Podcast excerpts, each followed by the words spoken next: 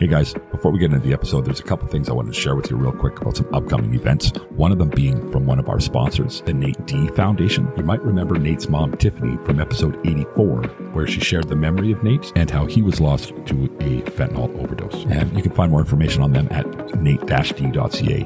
On June 24th and 25th, they are having their annual Nate D Memorial Slow Pitch Tournament in Aldergrove, BC at the Philip Jackman Park and Homerdome. Now, the tournament itself is full, but if you happen to be in the area, you can stop by and you know buy into one of the raffles, make a donation, check out some food, watch one of the teams that, that have paid to get in and support this great cause. Remember, what they do is to send individuals who couldn't otherwise afford it abroad for trauma therapy, even locally eh, for some counseling and therapy for people that, again, couldn't afford it. They do really great work, guys. They support the show. And, you know, if you could support them, that'd be great. If you're not in the area, consider going to the website. That's nate-d.ca and making a donation. Show your support that way. The final mention for upcoming events is you might remember Joseph Fourier from episode 94 and 95 and how we talked about losing his son Harlan Fourier to a fentanyl poisoning. With the pain of that loss, he has started the No Thanks, I'm Good campaign, and they are having an awareness walk and rally to bring awareness to the high number of fentanyl poisonings and deaths in our communities. That is in Winnipeg, Manitoba, on June 25th, starting at 12 o'clock at the Odita Center. Now, they don't have a Facebook page or a website yet, but they are getting to that. In the meantime, if you've got any questions, don't hesitate to email me, ashes to awesome podcast at gmail.com, and I'll put you in touch. Those are a couple great causes to support, and if you can, please do. Thanks for listening, guys. Now on to the show. Mama, I got bad news, bad news. I've been rolling with some bad dudes, bad dudes. I've been trying to get a bag too, a bag too. I'm just doing what Hello, listeners. to. Welcome to the Ashes to Awesome podcast, Rising in Recovery. A podcast providing light, hope, and understanding about addiction and mental health to those living within that life and the people who love them. This episode brought to you by the Nate D Foundation, where their goal is to raise funds to allow individuals to attend trauma therapy and treatment. Learn more at nate-d.ca. Hey guys, so I just wanted to take a minute right away here and let you know that this is what I am now calling the OG episodes. It's one of them where it was recorded previous to me having my own computer. I had a borrowed Windows 7 laptop, no microphone, no headphones. You'll know it's one of these OG episodes by the little red ribbon in the top left corner of the logo beside any given episode. I have come in and cleaned up the sound as best as I could here just recently um, and, added some sponsors in that. Um, however, it's still pretty rough, so please excuse the sound quality. The message was still strong, and back then I was trying to use humor and stupid stories to get people's attention and then talk about the issues. Of course, since then we've evolved into a much more issue based show, but the message again was still important, and I kind of like the nostalgia of these old episodes. They, they remind me very quickly of where we came from, and, and where we are today is you know so much further ahead. So anyway, guys, if the quality bugs you that much, jump ahead to you know episode twenty five, maybe thirty, something like that. And uh, if you can put up with it, hey, enjoy some of the old times. Thanks for listening. right off the bat, I usually put in a little disclaimer here about how I am not trying to glamorize the addiction lifestyle, nor am I trying to minimize the seriousness of it. And you might have noticed I changed my wording at the beginning of this episode a little bit to an often humorous look instead of a humorous look. And that's because all night I uh, uh, I was thinking about how this show is meant to to get the message about addiction out, and, and I think so far I've done a pretty good job at getting people's attention. At least I, I hope I have. And I think they can't all be funny episodes. I think that's great to get your attention, like I said, but at the end of the day, um, they just can't all be funny because addiction is nowhere close to always funny. I've uh, cherry picked some stories, and I'll continue to do that in the future. But in this episode, I want to talk about uh, the new landscape, the new landscape of, of the drug scene, the drug world. Right?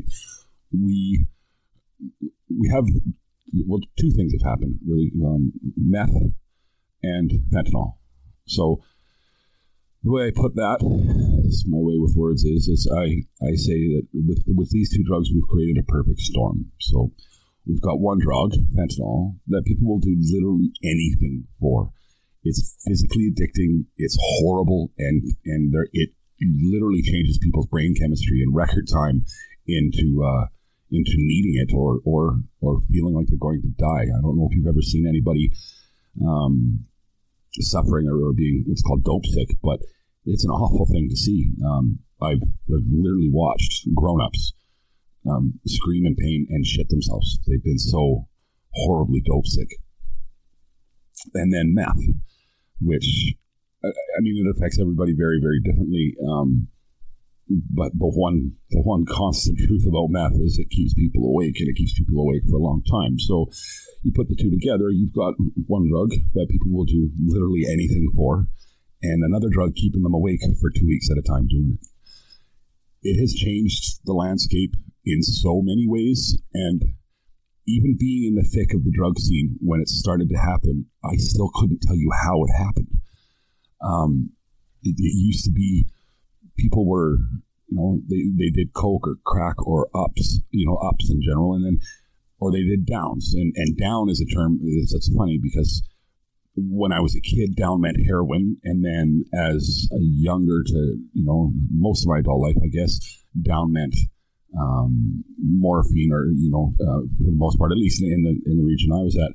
And then now down means fentanyl right? And and down is a broad term when it comes to drugs. It does it does it means anything on on a down level on typical opiates, but it, it's funny how the casual use of it and, and the slang has changed over time um, to what's now by far the deadliest drug the world has ever seen.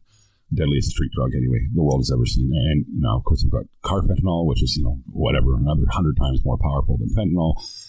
And, and these drugs are miracle drugs if you're somebody suffering from like a third degree burn or, or some other sort of horrible pain, but they're fucked up, eh? You know, um, the, the history of fentanyl, where it came from, was, as I understand it anyway, and there might be different versions of this, but um, back in the day, the cartels used to spike.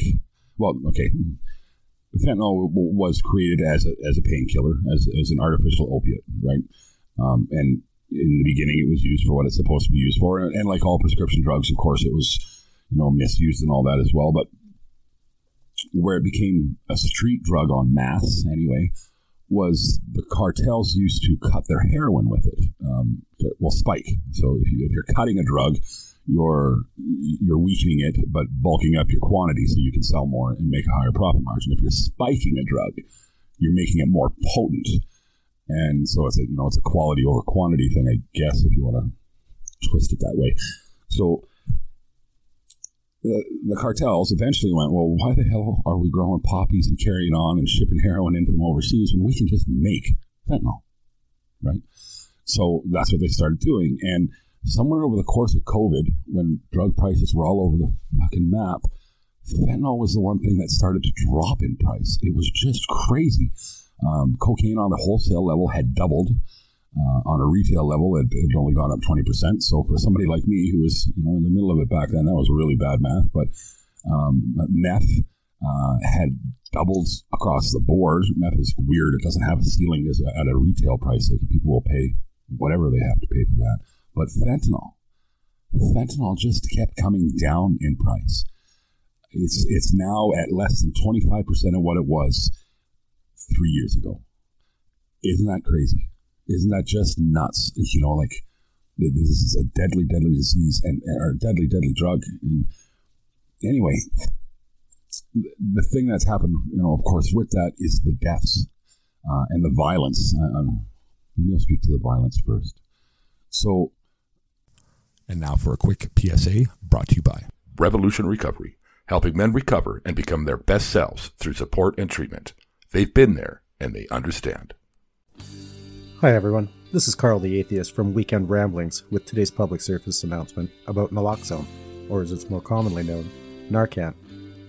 Naloxone is a fast acting drug used to temporarily reverse the effects of an opioid overdose and has successfully reversed thousands of overdoses across Canada and the United States. There are two types of Narcan kits available naloxone nasal spray and naloxone injectable both are small and compact enough to fit easily inside of a first aid kit or even a glove box. These kits are available for free at most pharmacies and harm reduction centers across Canada and some states. If you're having a hard time finding Narcan kits in your area, please contact the Ashes to Awesome team at ashes to awesome podcast at gmail.com with Narcan in the subject line, and we'll get Chuck to find out what's available. You'll never intentionally be around illicit opioid use, but you never know when it might be around you. And you could save the life of somebody who is loved and who loves. Thanks for listening. And now, back to the show. I went 20 years, 20 years of being in and out of the drug game, and not once, not once was I worried about getting robbed. Not once did anybody really give me a hard time. Granted, I was pretty picky about who I would deal with and, and, and all of that, but still, not a single time did I ever even, like, it never even occurred to me that I might be about to be in trouble, you know?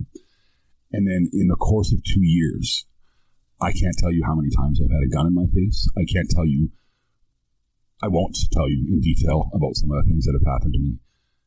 It's been bad. It's been it's been really bad. Um, the the level of violence came out of nowhere, and and it came hard and fast, and it's left me it's left me in, in, in rough shape sometimes, you know, with uh, with PTSD. But it is what it is. So, um, and of course, the other thing that's happened is death if you are involved in the drug world, especially if you have any connection to, to fentanyl at all, um, and, and, that doesn't mean that you do it or that you sell it. It just means that you happen to be around people that, that might do it. Death has become normal. It's completely normal. It's for quite a stretch there. Um, hearing somebody's name that had that had overdosed every week or two was normal. Somebody you knew, right? And it was just it's crazy how the landscape has changed. It's you know, um, if you've been sober for for more than I'll say five years, but probably even less than that, you you don't even know anymore. You don't know what the drug world is like anymore. It's a totally new landscape out there, and and it's, and again, it's, in my mind, it's the combination of those two drugs that's done it. So, um, the deaths. So, I've wrestled with this one here internally when I when I thought about doing a different kind of episode. And with the exception of somebody who was related to me, um, I'm going to use real first names on the deaths, um, and then avoid any sort of connection to to their to surviving family members. You know, just to to respect everybody's privacy. So, off the top of my head, drug addiction. Um, the first one that I remembered clearly was Jen. Um, Jen was uh, the sister, cousin, girlfriend, daughter to a whole family that I, that I know quite well. Um, and, and that was before fentanyl. Um, but it was the, the, drug addiction directly led to her death uh, and the lifestyle that went with it. Um, that was that was the first time that I was really exposed to it, and um, thinking back on it now, and I know there's very good chance.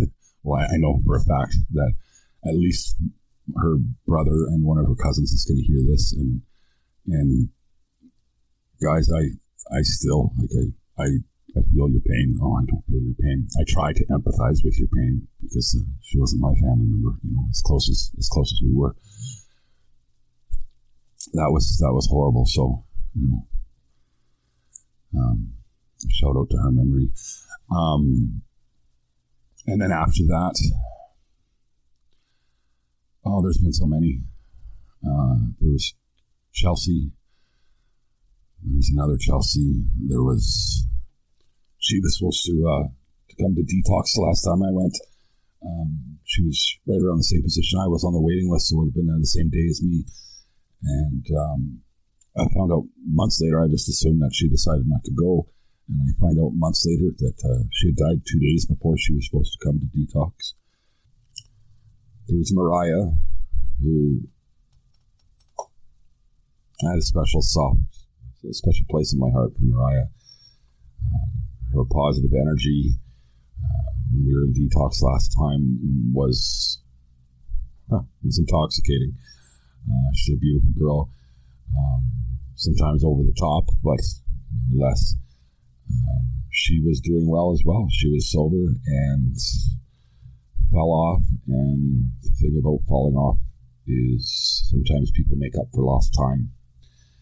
and just kind of dive like headfirst back into the dope. And she did, and she uh, she passed a very short time later. So, um, there was Brooke, who nobody even knew did did fentanyl, and um, she passed uh, as an overdose. There was Sophie. She wasn't an overdose. She was uh, she took her own life, but again, drugs, drug addiction, directly linked to that tragedy. I'm having to uh, stop and start recording over and over again here because I'm having a really hard time getting through this list. And this list is just off the top of my head. The sad reality, the very, very sad reality is that there's so many names that I'm forgetting right now because I'm pressuring myself to remember them. Not one of the names I have mentioned, not one so far, has been over 30. You think about that for a minute, right? All of these young ladies and young, most of the mothers, most of the mothers, have died as a direct result of drug addiction, and, and, and the majority of those fentanyl. Not that the drug of choice matters when the family's mourning, right? The vast majority of my life, I've been, I've been using drugs and addicted to, you know, something anyway. But about a year ago is when I really started to make like hard efforts at, at, at cleaning up, and it's taken me, it's taken me a lot. I, I, I fucked up those efforts a bunch of times, and then, but the day that I had decided to quit yet again, um, sometime you know close to a year ago, anyway, I'd gotten the news about one of my friends back home, and back home being where I am now, uh, I wasn't at the time.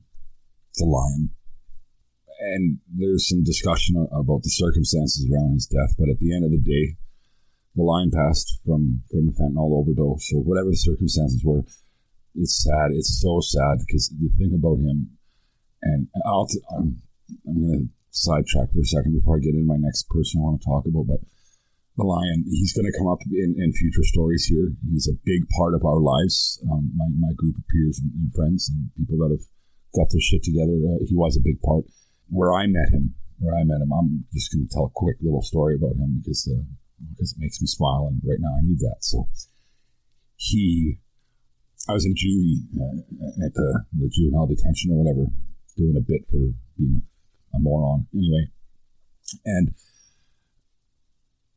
I had all of a sudden I had been accused of stealing something out of, a, of another guy's cell, deodorant, believe it or not. But little little things can be huge things when you're when you're in jail. So I was about to face off. Four or five guys had come into my into my, my house, we called them, into my cell, whatever. And I was standing there shitting bricks, and I was about to, you know, I was about to take a thump. And this guy pushes past the crowd of guys that are that have just walked into my room, and he comes and stands beside me and he says, Well, it looks like it's all a you on two now. I never even met him. This is the lion. This is who he is, right? Like, and then, you know, anyway, I got the news of his passing the day, the day that I was trying to sober up. And I just, I didn't have the capacity in that moment to, to deal with it. I just didn't. And it was sometime later that I, that I finally reached out to my, to my group, my group of friends back home and, and was able to you know, kind of get the details or whatever about what had happened. And, you know, the, the world is, is missing a soldier, a really, like a truly a good guy, you know, a good guy. I mean, like the rest of us when we were younger, he was a bit of a maniac and did some dumb shit whatever, but the world's missing him right now. And the next and, and I think final name that I'm going to talk about, and I'm just, I have to call her Cuz because of my anonymity and how important that is to me as I make this show. Because she was in her 30s. Her and I were the, the proverbial black sheep, you know.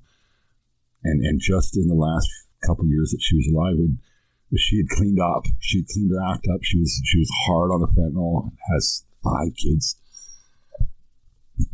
she, but she was going hard on the fentanyl, and then her life was was unmanageable at best. You know, she wasn't doing well at all, and she had moved out of town to uh, closer to where I was, the same part of the world I was, to live with my mom. And my mom, you know, my mom treated her niece like like her own daughter and helped her to start to get her life back on track. You know, and she she did so well. I, I think it was eleven months, and forgive me, mom, if I'm uh, if I'm wrong with the date there, but I think it was eleven months she was clean, and she was fighting this battle to get her her children back.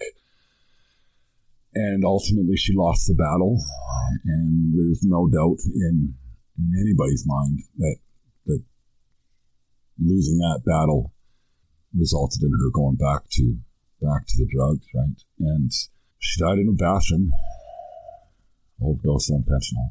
Right? I've had the displeasure of having to use Narcan uh, a few times now. The last time was maybe two weeks before I left where I was and, and came back here, you know, to to be sober for good. And the thing is, is I, uh, I imagine I'm like you know a lot of people in the world. I don't just hang around casual people very much, like, and I care about people. Like I really care about people. So if I'm spending any kind of time with somebody, I probably you know care about them at, at least at, at more than a surface level. So when it comes time to Narcan somebody, it's terrifying. And to all of you that do fentanyl, and you say things like, "Well, you've had Narcan, you know what it's like." Well, you don't. You don't because you do fentanyl, and you're going to be high when that time comes to, to Narcan somebody when you're sober and hate the drug anyway, and you have to literally save, like somebody's dying. Their lips are blue. They are dying in your arms. You're shaking them. You're smacking them. You're splashing water on them. You're screaming for somebody to bring you some fucking Narcan. If nothing else motivates you to quit, let that be it. The people around you that are saving your life, it's not okay. It's just not okay to put them through that. There's um, outside of the violence in my life, there's nothing more traumatizing I've, I've ever lived through. Um, this more most recent time, it was two nasal Narcans and three needles before she woke up. The time before that, somebody else that I really cared about as well, and it felt like an hour, but it was probably ten minutes because the you know, paramedics are pretty good at what they do, but there was no Narcan. So all I could do was keep the operator on, on speakerphone at 911 and give chest compressions until, until the paramedics showed up. And on their way out the door, after saving their life, you know, they said, see you later. And at first, you know, you just want to say, fuck you, right? But you stop and think about that for a minute and it is so commonplace. These paramedics see the same people over and over and over again. And imagine the death that they experience. You know, and I talk about how you know somebody every week or two, but these paramedics are saving the lives of people that in their minds are just going to die anyway. You know, and I can't imagine that. I just, that job must be so hard. So, so hard. So shout out to, uh, to all the well, all the first responders. At the end of the day, especially the paramedics that have to deal with this shit day in and day out, I don't know how you do it. I just don't know. I'm not ashamed to say that uh, I just had to stop recording and have a really good cry about the list that I just that I just listed off there, folks. So, you know, I, I previous episodes here I've talked about how I've been tasked with finding a takeaway from all of this, from every story, you know. And this one's easy. It's it's really easy. All these shining lights, all of these people, somebody's daughter, sister, mother, brother, son, friend, and for what? For what? So, I mean, the takeaway is obvious. Just say no fuck if it was that easy, right? None of these people, you know, in, in the case of the fentanyl addicts, not one of them chose. Not one of them chose to die the way that they chose, or the, the way that they died. Not one of them chose to roll around on the floor screaming in pain and shitting themselves because they didn't have their drug. And when people say, well, it was their choice, you know, and it's not, it's not. it's a series of these little micro choices that get you to that point. And the difference between me and them is I took a left when they took a right. I zigged when they zagged. But it could just as easily have been me, and it could just as easily have been just about anybody in your life, especially with something like fentanyl, because it, it grabs you so fast and it messes with your brain and it messes with your body, and it's this horrible fucking thing. So if uh, if you haven't done it, don't. If you're in active addiction, and the one drug you haven't done is fentanyl, do not, don't try it once. Please don't try it once. So many people die that way. And if you are doing it, my thoughts and prayers are with you. And I hope, I hope that you can find, maybe today's the day, today's the day you reach out to somebody. I, I truly hope that it is, you know. So I guess this is the time in the episode when I, when I list off my gratitudes and a couple of them are going to be repeated right now, but that's fine my cuz. You know, I wish I could put a real name on here, but I just can't. I got to try, stay true to my format that way. But number one spot is cuz you know she's um, her passing is a constant reminder to me of the perils of, of that lifestyle, and in no small way a part of why I'm why I'm not doing drugs anymore. So yeah, Number two is my life. Ties back to to the, this whole thing and how so easily that could have been me. And the fact that I'm, here now is uh, something I have to be grateful for, and I and I sincerely am. Number three, my friends again.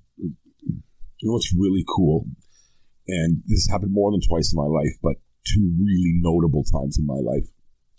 I have been fortunate in that when I've come back from the dark side, my friends have taken me back in and almost in a casual, well, what do you mean? Of course we did kind of way, right? And you got to appreciate that when you're in the thick of, uh, of active addiction, it, fuck, it feels like nobody, you know, it, feels like nobody's ever going to love you again. And, and, you wonder if they should, right? Because your, your self esteem is so low. So when your friends just welcome you back with open arms and kind of a well, of fucking course we did, you know, kind of attitude. It's a pretty amazing thing. My uh, somebody I knew not that long ago, just before I got out of, uh, my addiction, uh, started my recovery, I should say, said to me that for all the chaos in your life, and there has been chaos on a level that I haven't begun to describe or that you could begin to understand. They said, for all the chaos in your life, Chuck, you tend to hold on to some really incredible people, and that's a true story. Fuck, I do. You know, I hold on to some great people. So, yeah. And number four, of course, is you guys, the listeners. Without you guys listening, I've got no point in recording. For that, I am grateful.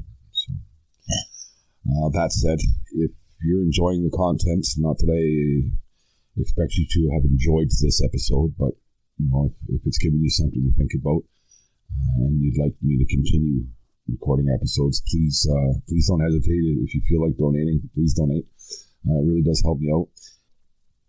As well, uh, there's a, a, cool way that you can help out and help yourself at the same time. So that Koho, K O H O, the online bank, they're not a sponsor of mine, and I'm not trying to advertise them. Um, but if uh, you go to my Facebook page, Dopey Canuck, and look for the link, it's a couple posts down now. Uh, if you sign up with my referral link, we both get 20 bucks. And that happens as soon as you spend five bucks with your Koho account, which you can do right away because they give you a virtual card. You don't have to wait for your card to come in the mail. So if you're going to order, you know, skip the dishes or, or something or do some online shopping, you can just transfer a bit of money into that account, you know, after you're verified, do your shopping and never look at the account again, right? Throw, throw it out. I don't care, whatever. But uh, the next day, we'll both see 20 bucks. So, I mean, it's a free 20 bucks. You'd be really helping me out. Uh, these lean times as I try and get this uh, this project up and off the ground and, and, to a point where I can make a living at it. So, so that's that. Anyway, if you are in active addiction on whatever your drug of choice is, make today the day. Make today the day that you reach out to a friend, a family member, an NA meeting, a detox, whatever you got to do find somebody to talk to, and maybe today's the day that you start that uh, that lifelong journey of healing. It really is better on this side, guys. It really is. if you are the loved one of an addict, you just had time to listen to this this podcast. Take a minute and send that person a text today, please. Let them know they're loved. Use the words "you are loved." It worked wonders for me when my mom used to do it um, in the throes of my addiction. Maybe it says "I miss you." Maybe it says "I love you." Let them know. Let them know you're there still, because addiction is lonely and terrible, and it stops us from reaching out. It stops us from doing the right thing, and you know, maybe, just maybe, your message is the thing that brings them back. I've been trying to get too, a bag too. I'm just doing what I have to, I have to. I said, Mama, I got bad news, bad moods every day, brand new tattoos on my face, sad dude, with a head full of rain. I just wanna make it rain, Mama, I will be okay. I feel like I'm might break right now. I feel like making a fucking mistake right now. Ew.